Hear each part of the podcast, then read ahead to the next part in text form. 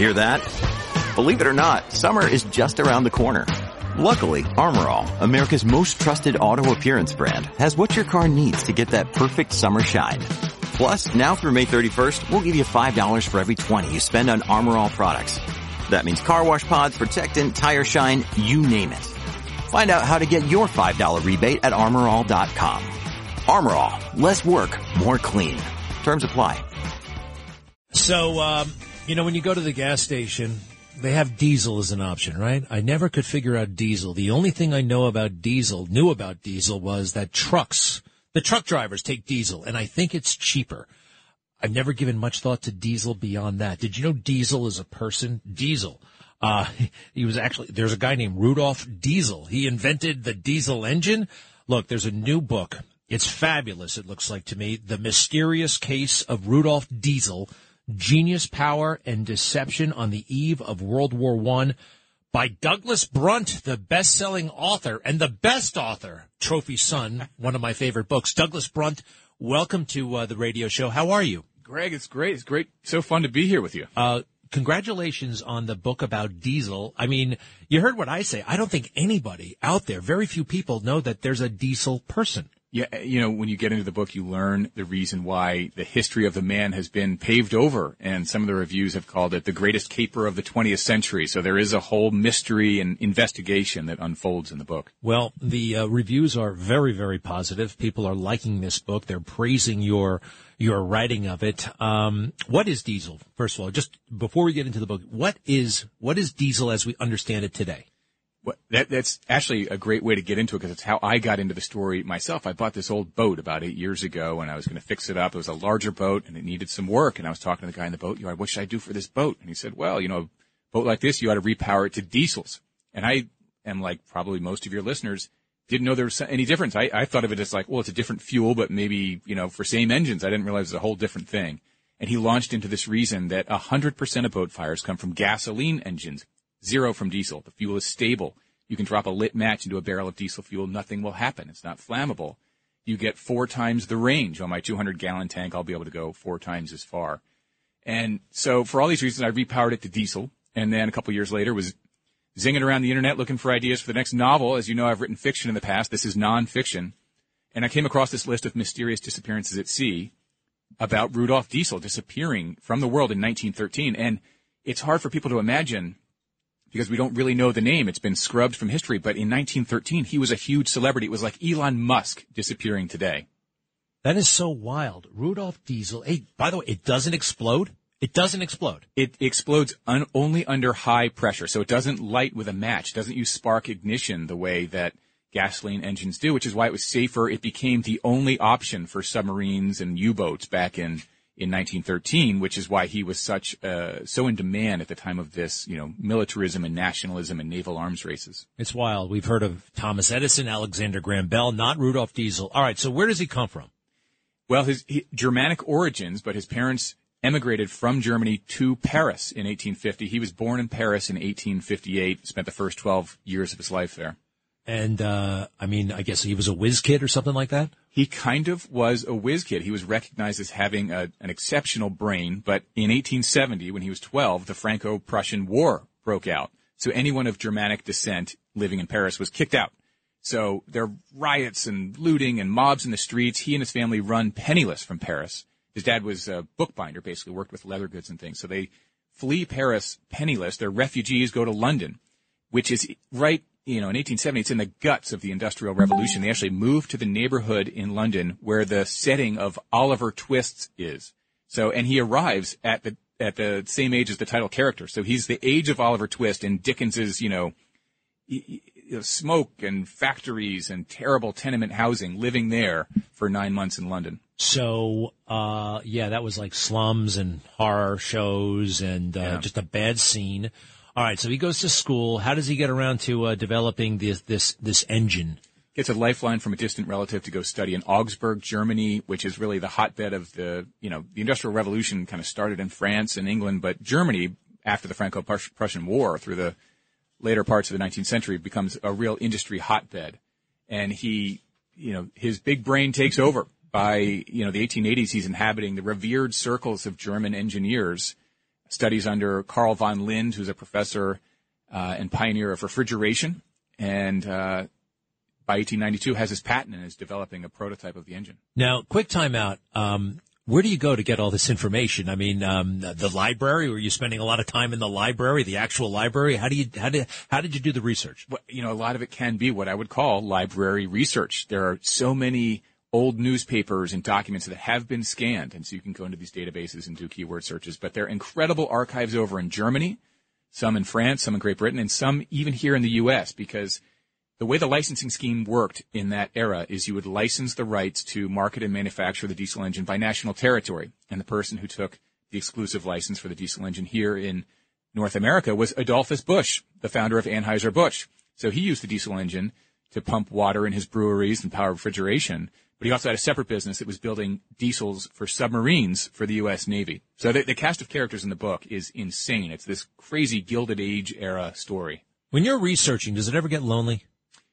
Yes, except I love it. Uh, you know, you find little nuggets of information that outside the context of the story would be meaningless. Someone would just pass right by it. But knowing the Diesel story, and I know more about Rudolf Diesel now, I would say, than anyone on the planet, you'd find some document saying, you know, Diesel said this two days before Winston Churchill said that, and, and Churchill has a huge role in the story.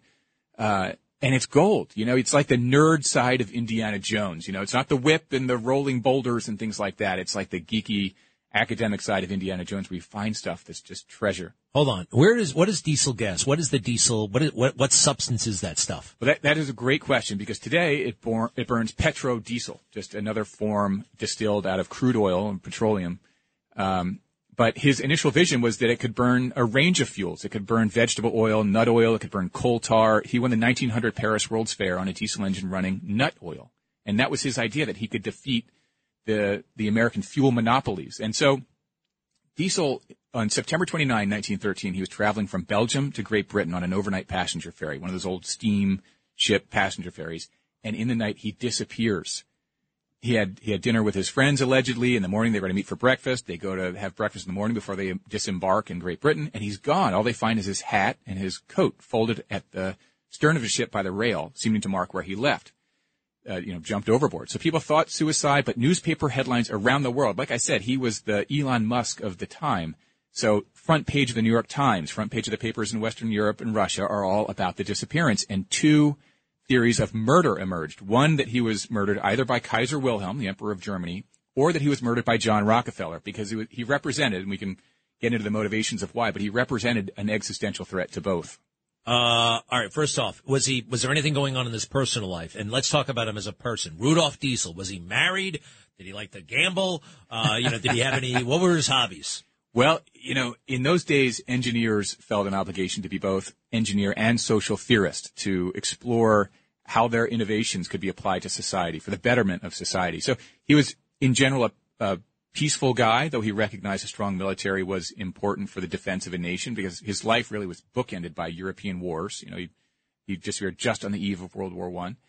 And, uh, it was a time of social Darwinism where people felt that he, he did not feel this way, but social Darwinists felt that it was not only okay to invade a weaker neighbor. It was a moral obligation to do so, that society should advance in the way that biology has advanced, that it's survival of the fittest. So if you're stronger than those guys, you should go invade them and take them over and make them more like you. So he, he did not believe that. He was more peaceful. Um, he had French, English, German, Slavic background, so he considered himself more of a citizen of the world, you know, which was a counter to this highly nationalistic period in history. Um, and he was a romantic. He was kind of a poet. You know, his, his mother was a governess who taught him a love of music and culture and the arts. And his letters to his wife are really charming. Uh, you really get to know. He, he leaps off the page as this three dimensional figure that you kind of fall in love with. But he, he was married with three children, good family man, very hard worker, um, but also a capitalist. And he, he wanted to make a buck off this invention too. And you got to read his personal letters, love letters. I read his love letters. I Talks mean, about French lingerie in there. Whoa! Uh, yeah, you know, someday they'll be reading our text messages, I guess. So, all right, he makes this incredible engine. Um, it it's uh, you know, there's a demand for it. Rockefeller, I presume, is threatened by this. Yes, Rockefeller was at a very precarious time in the early 1900s because Standard Oil was founded in 1870, and by 1900, Rockefeller was the richest man in the world. He'd made all his money off kerosene for illumination. He was in the lighting business in the first 30 years, and what made him the richest man in the world. Gasoline was a wasteful byproduct that was a nuisance that they would throw away. In 1905, it was not settled that the 20th century would be dominated by tr- petroleum and gasoline. And in fact, in 1905, in New York City, there was a taxi fleet of hundreds of cars that were all electric cars. And there was a charging station on Broadway in Times Square. So now we think of Elon Musk creating these newfangled electric cars. Well, no, that was going on 120 years ago. Huh. And diesel, so, so Rockefeller's trying to find, as kerosene gets wiped out by the electric light bulb at the turn of the century. So, you know, Standard Oil had wiped out the whaling industry and using whale blubber for illumination. Then we use kerosene, but now the electric light bulb is here by 1900 and Standard Oil needs a new market. They need the combustion engine but diesel represents an engine that doesn't need petroleum or gasoline. He's saying we can use vegetable oil. And to this day, diesel can do that. Willie Nelson, 15 years ago, was driving around on his tour in a diesel powered tour bus running on recycled kitchen grease, basically vegetable oil. And he's saying we don't need to run around fighting wars for petroleum out of you know places in the world that have it, we can grow our own fuel, which is what diesel was saying 120 years ago. So the competitive uh, forces that were working against him back then are they still working against the diesel industry today in some form? Well, in some form, yeah, I, because you know the infrastructure required to grow enough corn or nuts or whatever you're going to use to to then refine into an oil would be huge, and gasoline and and petroleum are are offered in a way that makes that business case very tough to make. And so, as an example, back in the kerosene era of the Standard Oil history, Rockefeller went into China and he gave away all these kerosene lamps, these fancy new kerosene lamps for free. Because in China, they had traditionally been using gas, natural gas, or oils for illumination. And he says, here's this free, beautiful new kerosene lamp, and then here's some really inexpensive kerosene to light it with. And so everyone starts using kerosene lamps.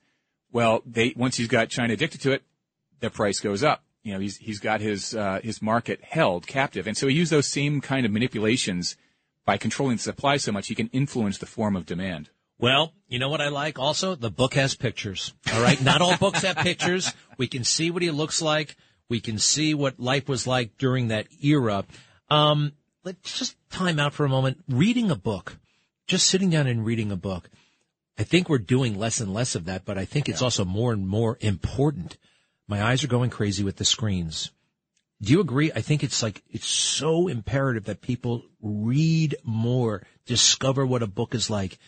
And it's not for the elites. It's for everybody. Anybody yeah. who can read can read a book. Uh, does that resonate with you? I just feel like it's One, such a yeah, one hundred percent. Uh, I would say you know as a as a quick addition, I like read some good history too because history is such a, a great perspective setter for the present day. Everyone's sort of can get hysterical saying, "Oh my gosh, it's never been worse." It's like actually, you know, there are times when it has been worse. Yeah. And so history is a good perspective setter, but I also agree with just reading books generally, fiction, nonfiction, whatever. And the best way to treat it is at least an hour. You know, you can't. I, I sometimes read at night too, and I I make it through like a paragraph before I'm completely gone. But it, try to carve out an hour. I I try to carve out three. That is really the best way to treat a book and really get into it and enjoy it. Audible's making a comeback too, you know, so that's that's also great. Audiobooks are are also fine. I I, I find there's no substitute for like holding the book.